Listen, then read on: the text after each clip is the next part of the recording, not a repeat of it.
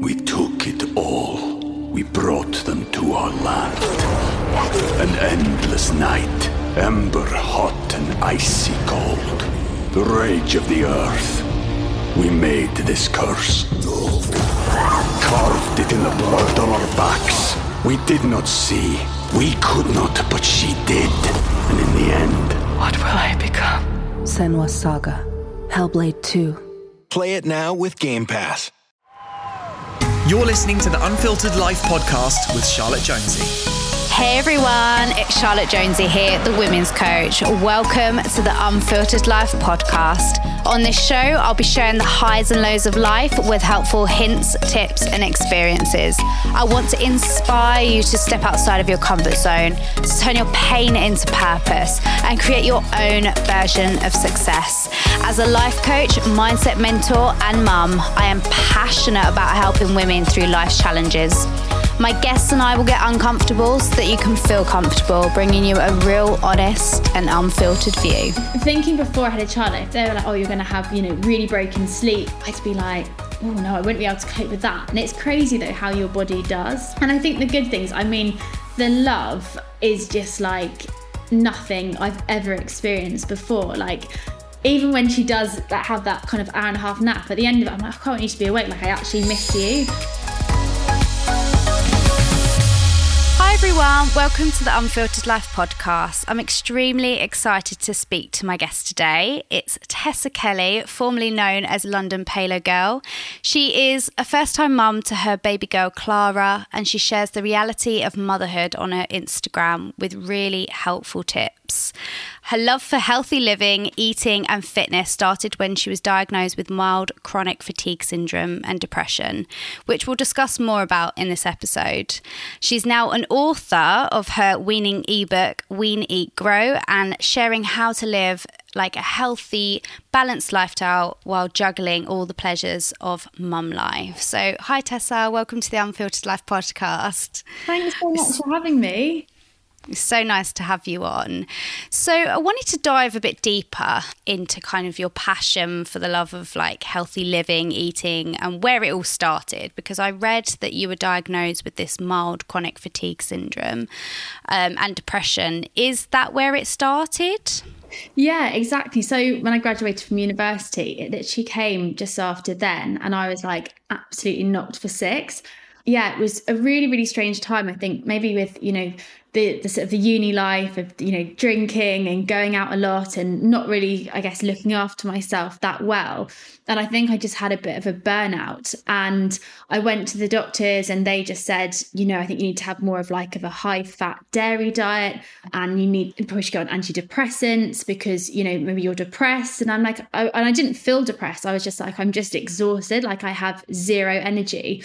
And so I kind of took away, and I thought, right, okay, a high fat dairy diet uh, that's kind of the best advice you've got. So i just thought right i'm going to do my own research and look into it. And a friend said oh have you looked into paleo? And it was more than just like a diet. It was sort of focusing on sort of more lifestyle factors in terms of like sleep and you know working out and moving your body. And then also just more of like a i hate using this word but like a cleaner sort of diet you know not like over processed foods and whole foods and all of that kind of thing and that's kind of where it started for me getting into paleo because I, you know, that is what changed the way I felt, the way, you know, the way I had all this energy and I just felt sort of human again. So I'm really, really passionate about the whole paleo lifestyle because it did really change, you know, my life a lot. And I think it's just the way that sort of the the industry in the world is now that kind of with diet culture and things, it sounds restrictive and I just kind of now just don't want any labels um and i just want to kind of you know everything i've learned and just live sort of like as as healthy but kind of mentally and physically as possible. And so that's kind of where the, the name has changed into just in just into me. But you know i'm extremely grateful for the paleo lifestyle because i really do think that's what got me better. You know the antidepressants didn't and the the high fat cheese diet didn't either. So Yeah, that's really interesting that you would be recommended to go on a high dairy diet just from a personal perspective because I mean I can't have dairy in my diet. I'm completely intolerant. So if I was to have dairy like honestly I'd be on the toilet being sick or you know the other end. So it's really interesting you're being given that information. And it's it also reminded me of when I went to my little boy who's 7 months has got um, cow's milk allergy. And uh, when I went to the doctors, I was fighting, you know, against them. And one of the things that the doctors turned around and said to me is that, uh, like, he needs to go on a vegan diet. And I was like, so basically, because I was breastfeeding at the time, he was telling me to go on a vegan diet. Like, do I eat meat? And I was like, that's not really the solution here. Like, I'm telling you, he's got a dairy allergy. But so it's really interesting that that's back then what they were pushing on you when I don't know if you remember, but it was all very much like low fat this and it was like low fat, high sugar. So I guess maybe as well in terms of that side, she was sort of, you know, she's quite more of an old fashioned doctor and was probably like go back to sort of the, you know, the full fat milk and the full fat products, which to be honest, in terms of maybe what I've learned now is actually that, you know, low fat products aren't really the way forward. And you actually do need sort of, you know, the certain nutrients and the good fats from products. But specifically of the dairy thing, I, yeah, totally, totally with you on that one. Yeah. And I mean, obviously, there's a huge kind of anti diet culture now. I mean, it's gone probably the other way in terms of you know people celebrating their bodies and body confidence. So do you ever like regret anything from you know the london paleo life? Or do you do you feel like do you know what? It's got me to where i am now i do. I really i feel like very grateful for it and i feel very grateful about finding out about more and doing a lot of research into it um, because it really did change the way that i felt. Um, in terms of i think uh, what kind of I found like I was sort of battling against when I was speaking to people about it is that it was like it was classed as like a diet. And that was just something that, you know, I didn't want to sort of be associated to because I didn't lived for it as in terms of calories and it was just like you know trying to get rid of processed foods which in terms of the way we live like it is like a cave a caveman diet. And obviously we're in the 21st century like that way of living is impossible. But there were so many sort of like parts of it that were really really valuable um, and you know i'm really glad i did do that because it educated me a lot in terms of food and that you don't have to be restrictive and you don't need to have you know really processed foods um, and you you know how not like cutting down on refined sugar and things like that how it can make you feel. I'm a big believer in not regretting anything in life. Like i feel like it gets you to the place that you are now. And i think yeah maybe if if that hadn't have happened to me at the time of, of that happening at university then actually I may not be doing what I do now. So, would you say that, like, now that you are you know, you've always been Tessa Kelly, but you kind of rebranded yourself as in because you want to be known online as just yourself, not the London Paleo Girl. Is that right? Yeah. A lot of things on Instagram, they've kind of changed from having these sort of, I had lots of friends online who have had certain like names and they've just kind of like they've gone to actually just being themselves. And a lot of friends have said to me they, the reason they didn't do that to start with is it's because you're kind of especially in like the online world you're sort of behind someone if that makes sense. So it's like when it is your name you know you're putting yourself out there like this is me um as opposed to someone else. Like sometimes even on a paleo girl people would say that to me and they'd be like i don't actually even know your name. Like that's me just call you paleo girl sort of thing so I guess for me, it was sort of like, uh, right, there's, you know, there's nothing in front. I, this is just me. Um, and, and I think, yeah, there's, and it kind of gets like um, I remember Alice, like, you know, she was clean eating Alice.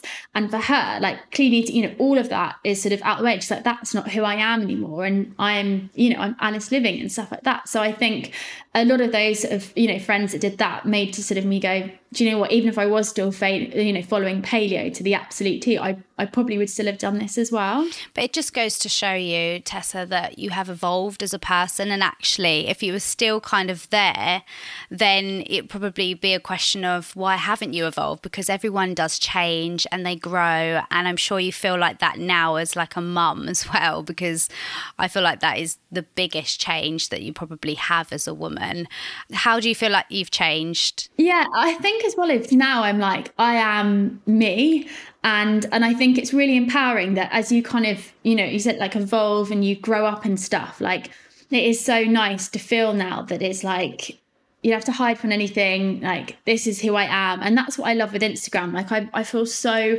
grateful that I have like a really amazing community on there, of, of, especially now as well, like mums and women who are really, really supportive and lovely. And I hate that there is obviously another side to it mm. because when you do put yourself out there, you know, if I always think if you don't like something about a person, it's very easy not to follow them. Like, they're doing their thing. If, if you want to follow along, amazing, like, enjoy the journey with them. But if you don't, like, you know, we live in a huge world. Not everyone is going to be for everyone. Yeah, absolutely. So, how would you say that your relationship with like fitness and food has changed since you've become a mum? So, I think, you know, I think a lot of it has been down to time and how I look back sometimes, I'm like, how did I used to fit in like five workouts a week and all this of the meals I used to cook myself, you know, all those sorts of things. And I think time has been a big, a big change to that. As I'm sure you understand, it feels very limited and there is not enough hours in the day. But yeah, I think in terms of kind of how I how I see all of that. Like I think I'm I've never probably been so in awe of, you know, my body and what it's done and how it's grown a human and I'm so incredibly grateful for that. Um and I had a check with like a, a woman's health lady called Claire the other day and she was like, you know, what what do you want to you know how do you want your body to be? And i'm like i'm, I'm not saying that i want to go back to like any aesthetics like that because i'm you know i'm so far away from that but I, like, I want to have like i want to feel strong and i want to have like that core like strength back again um, and all those kind of things which is going to make me feel sort of stronger and better. It's not about you know what my body sort of looks like. Um, so there's definitely been a shift in in mindset there really as well. It's quite interesting actually because I think quite a lot of us are at that point because of the body confidence movement or acceptance that we kind of say, oh, it doesn't matter what our body looks like. But deep down, would you actually say that that's true? Because I, I, you know, I'm all about body acceptance, confidence. I share my real body online, and I do have days where I am feeling, you know, that positive energy and I feel like, yeah, okay, I'm accepting my body. And then, like, as an example, I was trying on bikinis the other day and the bikinis that I used to wear definitely don't suit the body that I'm currently in. And then I have, you know, kind of a relapse of that where I'm like, actually, I do care about what my body looks like. So, it, do you think really when women say that, that would you say that you're completely there? Like you you tell me. I think anyone who says they feel absolutely incredible like 24 7 i think you know if you genuinely feel like that like amazing good for you that's that's incredible. And i think with our bodies you know when we have periods and we have different days. You might wake up feeling bloated. Like there's so much stuff going on that makes you feel just a bit rubbish. And for me, the biggest things that make me feel a bit like, oh, is if one, I'm not eating as well as I usually do, or if I'm not having the time to do any kind of workouts or move. And those two things just make me feel like rubbish in myself. But then the next day, if I ate better or if I managed to get in like half an hour workout and I've got the endorphins and I feel great, that totally changes the way I feel about my body. And my body would not have changed from yesterday to how it has today in physically in any way.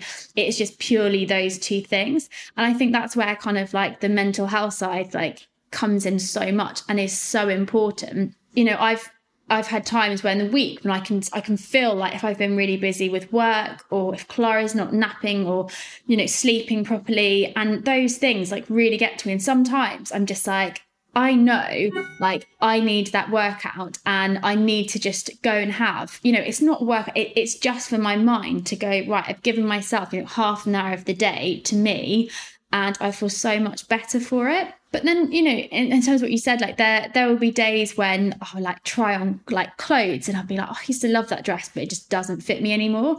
And I decided instead of going, right, I'm now going to make sure that I lose this amount of weight to be able to fit back into it. That I'm like, that just was just going to make me feel crap. So I'm I'm not going to do that. And maybe in maybe in three months, six months, it might fit, but maybe it won't. But I'm going to go out and not stick to size or numbers. I'm just going to go out and wear what makes me feel good and I really do think, like as I said, the food, the the, the kind of the exercise side, those little things is what makes me feel better. And you know maybe going to have my hair done all those sorts of things i try and focus on those things to kind of make me feel good instead of getting so fixated on like what every sort of inch of my body looks like. Yeah, I think just throw out those clothes, you know, give them to charity, give them to someone else that will fit in them, that will feel good in them. Because if we hold on to them thinking, oh, we might fit into them, you know, we're holding on to something that might not be achievable or attainable.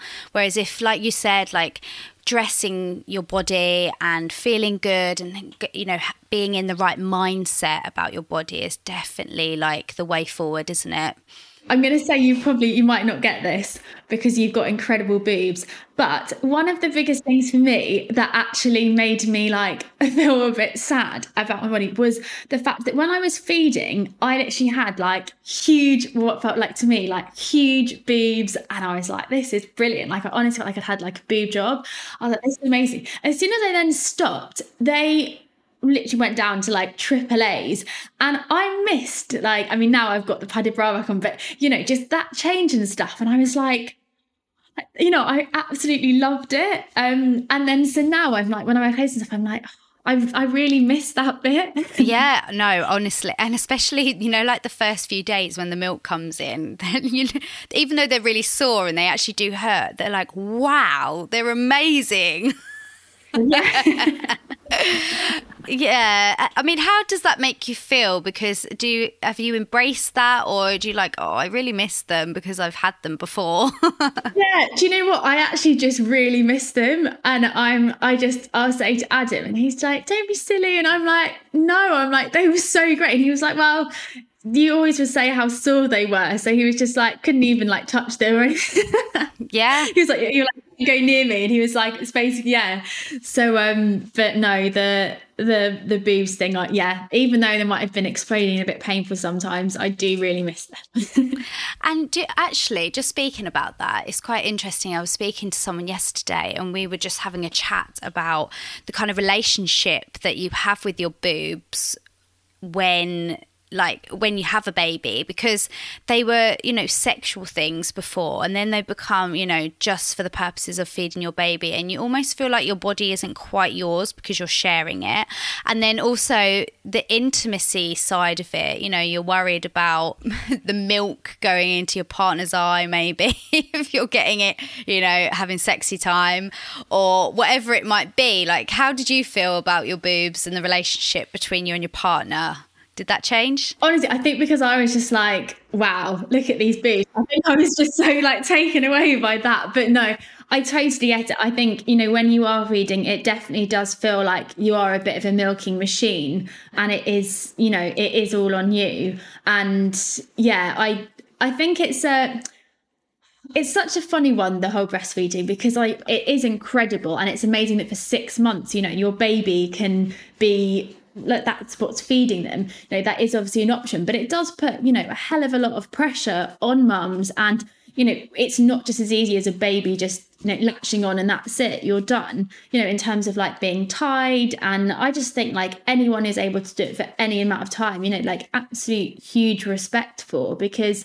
it really is like it's a it's it's a you know it's a huge it's a huge huge thing and i don't think it goes to plan you know i thought oh yeah you know i'm going to do it for a year and just you know like that and i mean i don't know if you know my journey but i was expressing from sort of I think after about three months, she just refused to go and feed from me, and she'd only have it from a bottle. So I decided to go down the sort of expressing route, and you know, it was, it was one of the hardest things I've ever, ever, ever done. Yeah, I mean, even expressing is quite a lot of pressure, isn't it? In terms of you know you've got to make that time you've got to have some privacy like if you've you know you've got to I mean, you're not going to. I mean, in the end, I did get to a point where I was like watching TV with my partner and I would just sit there expressing. But at first, I felt like it was quite an, a private thing to do. So I needed to take myself off into the bedroom and just have like a 10 minute express. But, you know, you had to set timers and things like that. So it's quite a lot of pressure on us as well as the breastfeeding. Um, when did you stop? When I started winding it down because I did get mastitis, so I was really kind of cautious that I wouldn't get that again. So by the time I finished, it's about thirteen months. Mm. I mean, in terms of like, would I do it again? And sort of encourage people to doing it. I think people have got to do whatever. Like for me, because it really like it it really kind of um, like emotionally kind of upset me the fact that when she didn't, that was like my coping mechanism of being like, oh, well, she's, you know, she's still my breast milk and I'm still doing what I'd planned, but it's just through a slightly different way. So, for, you know, for next time, would I do it again? Probably not, no. And if it wasn't, you know, if we weren't in like global pandemic and I wasn't at home, would I have been able to do it? Probably not either. So I just think like, yeah, we, we as parents and as humans, I think we just put so much pressure on ourselves, and actually, after you know, in hindsight or afterwards, we we really don't be needing to. We took it all. We brought them to our land. An endless night, ember hot and icy cold. The rage of the earth. We made this curse. Carved it in the blood on our backs. We did not see we could not, but she did. And in the end, what will I become? Senua's Saga, Hellblade 2. Play it now with Game Pass. Yeah, absolutely. Just speaking about kind of coming out of lockdown and being a lockdown mum, because obviously it's very different. You're indoors with your baby. You know, we haven't had to be out and about and doing the usual things. So we haven't had that added pressure. And you did a post recently on your Instagram that was about eating out, which I loved. Um, I had this experience recently. So I met up with a couple of friends, and Leo was being amazing but then he just kicked off because he got overtired. Now, there was this kind of, I don't know if they were a couple or a friends, a guy and a girl, just kept looking at me like quite intimidatingly, like not, and I was like, sorry, you know, because he was really screaming. And to be honest, like before I had a baby, I didn't want to be next to screaming babies either. But that being said, they moved um, and made it quite, you know, dramatic in terms of the move and moved to the other side. And kind of looked over and made me feel bad about it. Now, obviously, you're going to get different people and different attitudes when you're out and about. But what would you say to someone that is worried about eating out with a baby and you, you had some amazing tips on your post? I think the thing is, is it's such a big change. I mean, even just for like friends meeting up and stuff and being in like social situations, like I think a lot of people will struggle because, you know, you've gone from just being in your little kind of safe, secure place for, for so long. And then you've gone sort of from being, yeah, in this really sort of secure space um, to then going with other, you know, out with other people. And I just think, what must that be like for a little baby that is then seeing, you know, all the waiters and all these other people around them? And it must be quite a daunting thing and and I think as well, like I've really sort of struggled in terms of thinking about like going out for naps and stuff. And like I don't really want to, I get a good routine and then I don't want to mess it up by sort of like, you know, especially with the sleep. Um, and then her saying not having the sleep in the cot because then it means that when she has that, she has a really good night's sleep overall. And then she's not like feeling groggy and she's like in great form. But then if we mess up that sleep, we then have a really, really bad night for like three days and she's in like, a, she's in a mood. So it's hard because probably in you know if we weren't in lockdown, that would just be normal. Like you'd just sort of get on with it, and we wouldn't know any different. Um, so I just kind of try and like I think I just think for me it's like slow, steady steps back into normality. And um, I used to love going out for you know for lunch and things like that, and and I, it's something I, just, I do want to do. Um, so I think just yeah, as I said, with the kind of the routine and timings, like planning it well usually we go somewhere like half an hour before she's meant to have a little snack or something and then just having like just being prepared. I feel like over like motherhood it's just if you're prepared in terms of everything everything is just goes so much more straightforward. So yeah i am a little bit of a planner but i just make sure you know like the activities and the books and favorite toys and whatever and, and those sorts of things and just slowly, you know, starting off maybe just going for a coffee with a friend that can be a bit shorter and or then you know they're maybe going to like actually then eating out for them but yeah, definitely like a, I think was saying like the rice cakes and almond butter or anything, those sorts of things that take them ages to eat. And it's not like yogurt where it's gone in a few minutes or something. Like that's a bit of entertainment. And that gives you like at least 20 minutes when you're eating as well. So I know that obviously helps them a bit more through the weaning journey. And then I guess when they're younger, like trying to do a, a, nap in the pram like i've seen there's a few things you can get where you like pop them on the pram can't you? And they we never did it because we didn't need it because we weren't we weren't able to go out. But you know you can like the, it like rocks the buggy. Yes, I've got it. Have you? Yeah. Yeah. So I know those people swear by those. So you can just pop it on and they feel like they're in motion, don't they, and things. Yeah, we actually got it just recently. It's called the Rockit. Um, and I, funnily enough, I went for lunch today and it works a dream, honestly. Like you might have to take your baby around, you know, walk with the baby for a bit just to kind of like settle them and then put it on and they don't wake up. You know, make sure that, I don't know, put like a muslin over the buggy as well, so it's quite dark, um, and it seems to work. And I also bought a white noise machine, and you know, fingers crossed, so far so good. Yeah, exactly. I know. It's just when you find that thing that works, it's like, oh, hallelujah. yes, yeah, and I mean, uh, before, I mean, we've only had like a couple of weeks of kind of socializing so far, but um, when I was doing it before, like I said, you know, he was kicking off, and there there wasn't anywhere to kind of walk them around. So I think you're right. Starting off slowly is probably the best. Like make it shorter and then longer and then trying to adapt because like you said, the babies have got like so much to look at and they don't want to go to sleep, do they? Because there's like all these people around, they're not used to it. Yeah, exactly. And I think as well, like it's very easy before you have kids to kind of think, you know, I don't know if you had this, but what when I had absolutely no idea. And I didn't actually really think, oh, what would it be like? Like, is this what I expect it to be? But, you know, before when I heard of like kids cr- crying in the restaurant and things, you think, oh, like, why why doesn't the parent just stop it you know like why are they letting them do that and then i'm like oh okay that's this is how it is it doesn't work like that there's no on off is there like and you know when um, I don't know how you feel about this. Obviously, I mean we would love to be able to go away this year. I mean, who knows if we can or not. But it petrifies me going on a plane um, because you just don't know how they're going to react. And when I was, you know, a single person like you, you would think, oh, just shut the baby up. it's not that simple.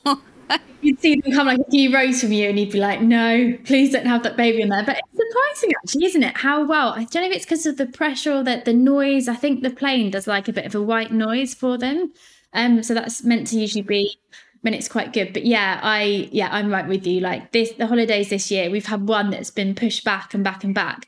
And now we're on a second airline that's just said no, we're not flying. Um so we're not doing the flights it won't be full. Um, and yeah adam was saying to me through like the airports and stuff they're expecting like really really big delays. And i thought do i want to have a huge delay with a little one? And it, i was like I, I just yeah i was like no let's just enjoy finish the rest of the year here and like let's get booking for next year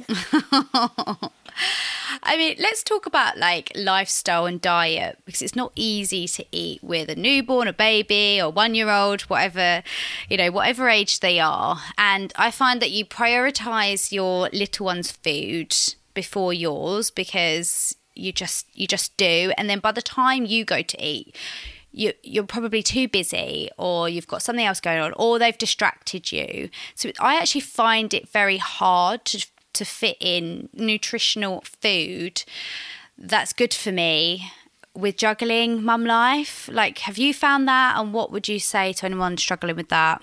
Yeah, so when I was breastfeeding initially, I found that the like my hunger was through the roof.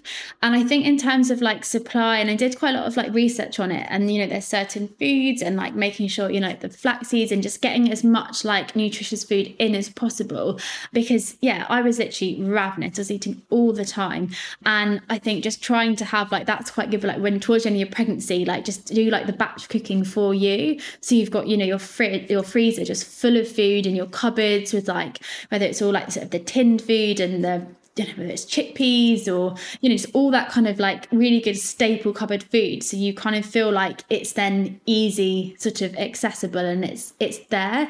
And just trying to sort of meal plan that is things that are a little bit easier to get done. Yeah so I said I'd use a lot of kind of the freezer stuff to begin with because you're so tired, aren't you? The thought of then and having the energy to then cook. So yeah, I do kind of a lot of really sort of simple things. Something I love, I used to live next to a co-op and they did these really good like fresh soups and they were always more like sort of sauces and I would literally just like grab it, they've got, you know, really good shelf life. I just grab a load of those, have like instant rice that you can just put in the microwave heat that up in the pan, add in some like chopped tofu or prawns, and literally it was just like you just chuck it all in and there'd be like loads of like veggies and pulses and lentils and stuff in the soup as well. And it was literally just like the quickest thing. And i felt like i'd made this like really sort of like prepared um, taken the ages meal with loads of ingredients. And so just sort of finding those things for yourself um just to be yeah just to try and make life a little bit easier. And yeah and so for now like with clara again do like quite a lot of batch cooking. It takes it can take a little bit of time like maybe on a sunday evening when she's gone to bed or something like that i will just i will do it. And those meals like they seem to last for weeks and weeks and weeks. And then every sort of like say every sunday or whatever i then have enough in the freezer that i just sort of rotate them through the week. So especially when we're out and about it's literally just like getting it out defrosting it cooking it sticking in some like vegetables in the steamer.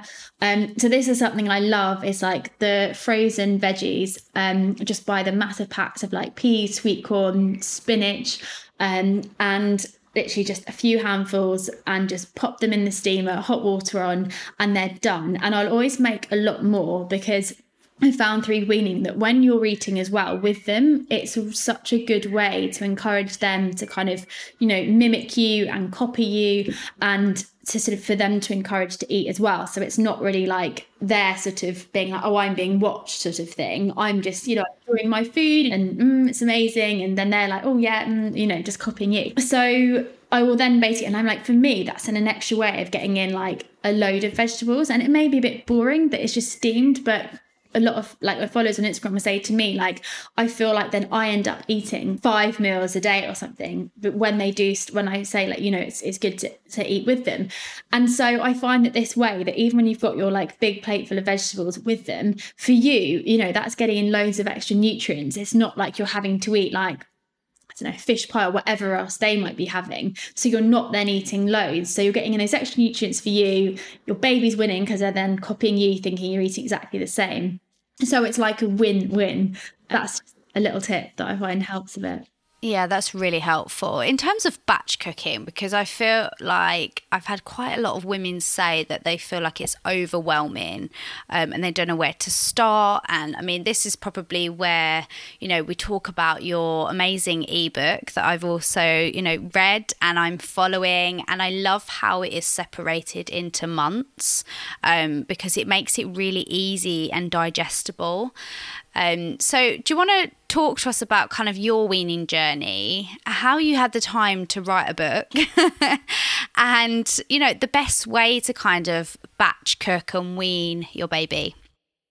So I think the reason why I wanted to do the book is because when we first started, I had ordered like must have been about five books and I just kind of felt like it was like, you know, spoon fed, the purees, the only doing like baby led weaning, the finger food. I just found there was so much information on it and it was really, really overwhelming because these books were like encyclopedias.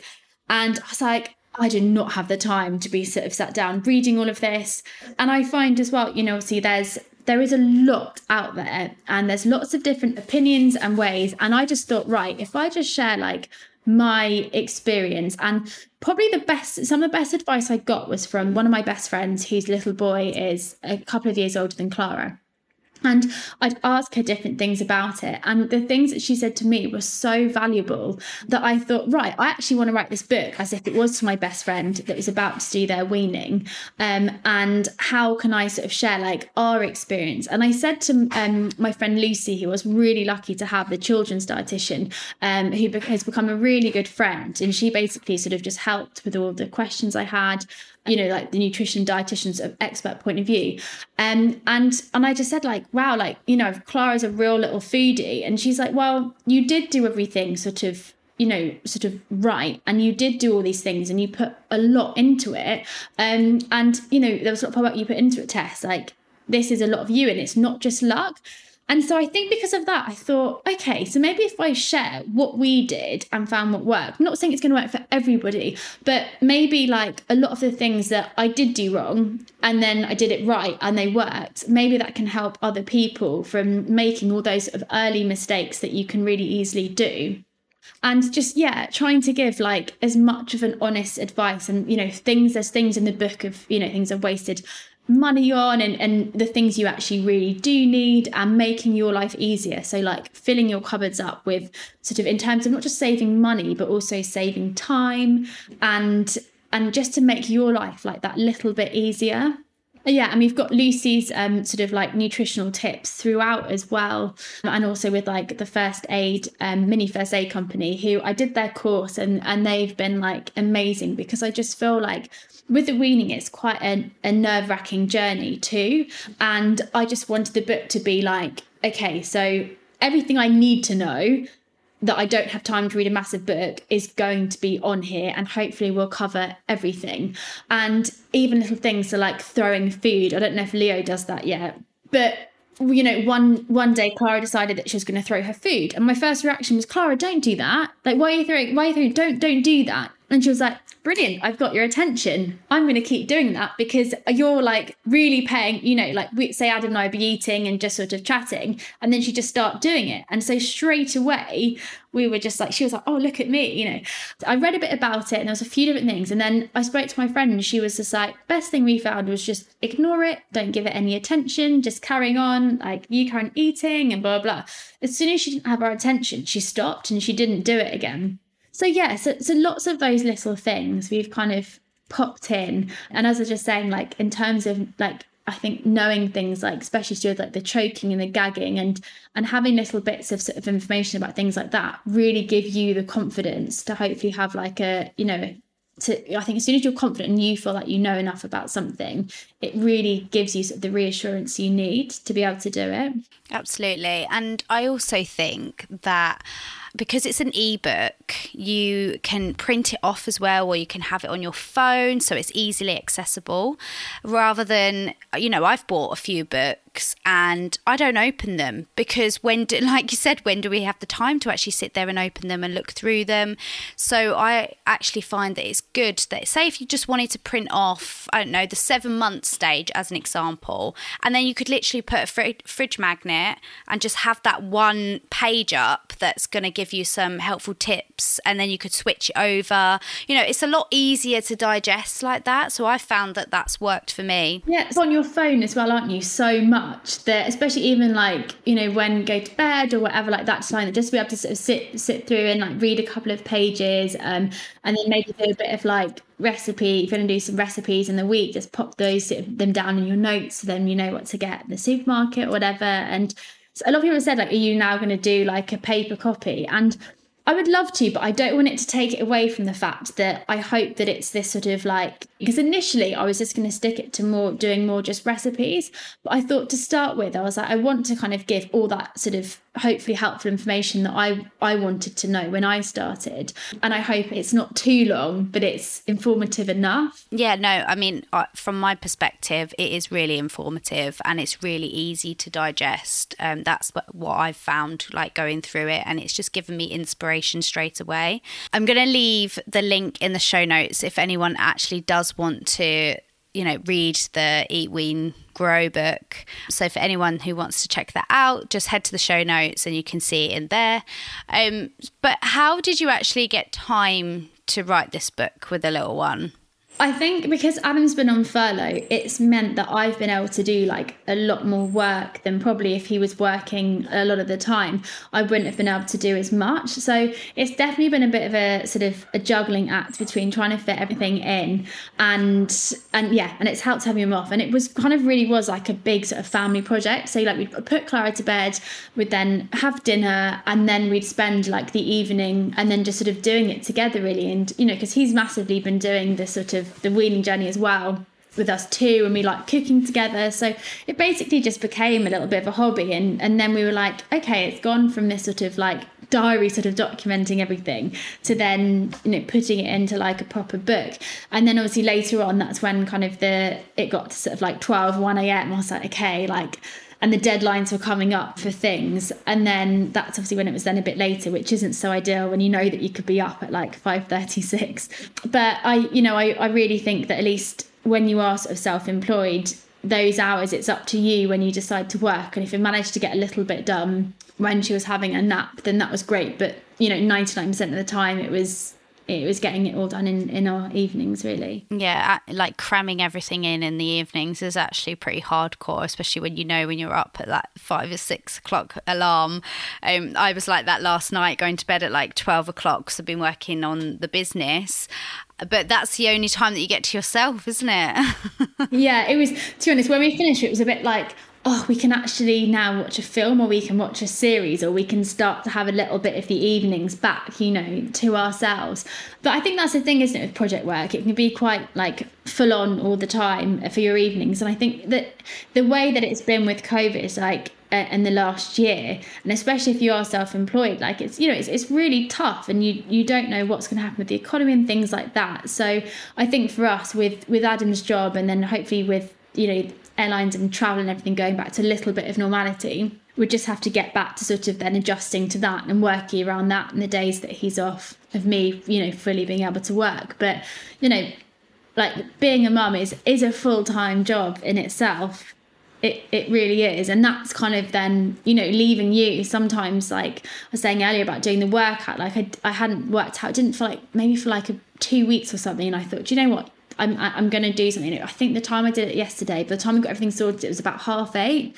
So then I did work about half eight till nine, and I just thought, and I felt so much better for doing it. I felt great, but then I was just like, right now it's food, and then before you know it, it's like twelve o'clock, isn't it? Yeah, yeah, exactly. How are you feeling about your partner going back to work? I it's going to be a big adjustment. I'm not going to lie. I think it's going to be it's going to be it's going to be very different with him not being here and i think that's been you know there's been so many positives and so many negatives from it and i think that's kind of that's how it's sort of been you know normal life and i think for me it's going to be a change because i love working and i absolutely i love what i do so much but that's obviously going to have to stop a little bit because you know clara is is my absolute priority and I've, I've kind of said that from the start. Um, when adam's here it's great because you know we we tag team we both we can both do it. But when he's not you know it's she's not she won't just sit there anymore. She needs like 24 hour attention and it's the naps have got longer. That's a that's a good thing actually. So i can try you know for an hour and a half or two hours of the day midday it's like wow like you know get everything done and get on top of it. Um but you know before when she's you know quite happy pay at the moment she's going through a stage where she just will not be like put down constantly. All of her toys it has to be me doing it with her. And even like when i go to the toilet she's sort of like sat on my lap I'm like, just need to be in peace. eight minutes.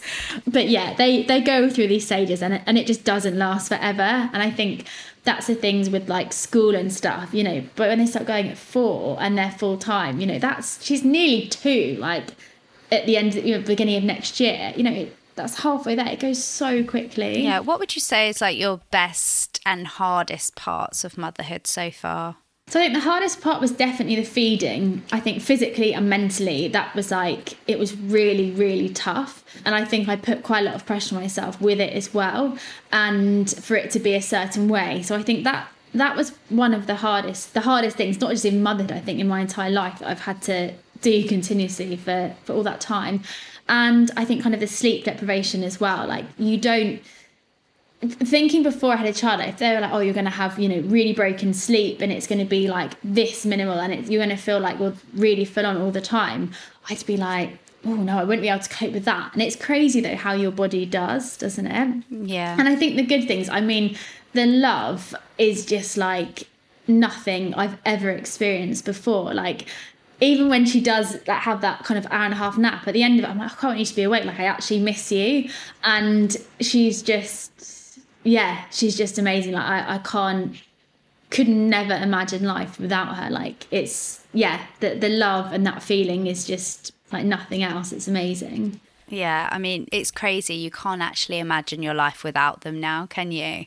It's like they just become part of you and you just look at them in awe and I think it Yeah. gets better as they get older. That's what I've found. Yeah, and I think you go through all these different stages, and it's like, oh, this is you know with the teething or whatever. Like, like this is a really tough stage, and then everything goes out the window in terms of sleep, in terms of eating. You know, have so much going on, and it's like, oh, but then you just have to realize that everything is only just sort of period, and then it it passes, and then it's all absolutely fine, and then it's like there might then be something else, but then you've forgotten about what it was before, and you know, it's it's just all part of it, isn't it? Really. Oh, absolutely.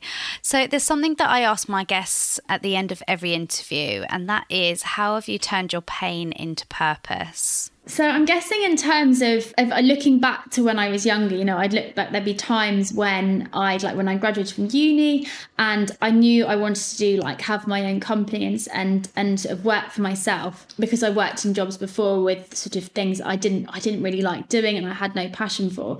And when I moved and kind of made the jump to that, there were stages where it was really hard, like living in my overdraft and not knowing if I was going to be able to pay bills. And yeah, so I think those times of, of being in jobs that I really, really hated and didn't make me happy, but it's all kind of, you know, all the effort and things and all those hard times make all the good stuff really good. And I just look back and I think, oh, you know, I'm glad, like I said to you, I don't regret anything. And I'm glad I did that because it's got me to where where I am now. Um, and it goes the same for everything. I think like with relationships and stuff. Like I like talking quite a lot about that because, you know, this this could go on for hours, you know, how I feel about relationships. But I look back and I think, God, you know, that times of, you know, someone being really, really horrible and having really, you know, rubbish situations, how that when you change that and you kind of sort yourself out and you do things for you, that then you then all of a sudden find what is meant for you and things do then start working out. Oh, I feel like this could be like a whole other episode. Um, but I know that you've got to go and we've got to wrap this up. But it's been amazing to talk to you. Yeah. Um, but for now, please tell everyone where they can find you and also where they can find your ebook. Yes, so um, everything is on my website, which is Mrs. mrstessakelly.com. And there's going to be lots more like blog posts coming on there and newsletters, and yeah, a lot more things happening with that side. And then obviously my Instagram, which is at Mrs. Tessa Kelly. Um, and then there's links to the book on the website and also on my page as well. Amazing. Thank you for all your tips and advice, um, especially on the weaning side and nutrition side. That's been really helpful. Um, but yeah, it's been lovely to have you on. Doing it. Yeah, I, I feel like as well, like you're on, especially because he's seven months now, isn't he? Like it's just such an exciting, like I feel like that six month milestone is huge, and I feel like you've just got so much exciting things to come as well. Oh, so, thank so you. exciting. Yay! Go Russ. Um, yeah, it's so lovely to speak to you. yeah, lovely to speak to you as well. Thanks so much for having me. Bye. This is the Unfiltered Life podcast with Charlotte Jonesy. Thank you so much for listening to this episode. If you loved it, please subscribe, download, and leave me a review. If you learned something new or just really enjoyed this episode, then why don't you share it with others by screenshotting it and sharing it on your stories? And don't forget to tag me so that I can see it. If you're interested in life or business coaching with me or any of my programs, then please head to www.charlottejonesy.com for more information. Hope to speak with you soon. If not, I will see you in next week's episode. Lots of love.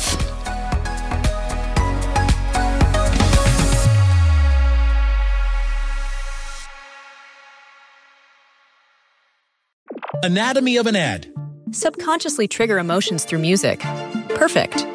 Define an opportunity. Imagine talking to millions of people across the US like I am now. Identify a problem. Creating an audio ad is time consuming. Offer a solution. Utilize cutting edge AI. Imagine creating all that in under 30 seconds. Well, we did to create this ad. To learn more about AI in the audio industry, download the white paper from audiostack.ai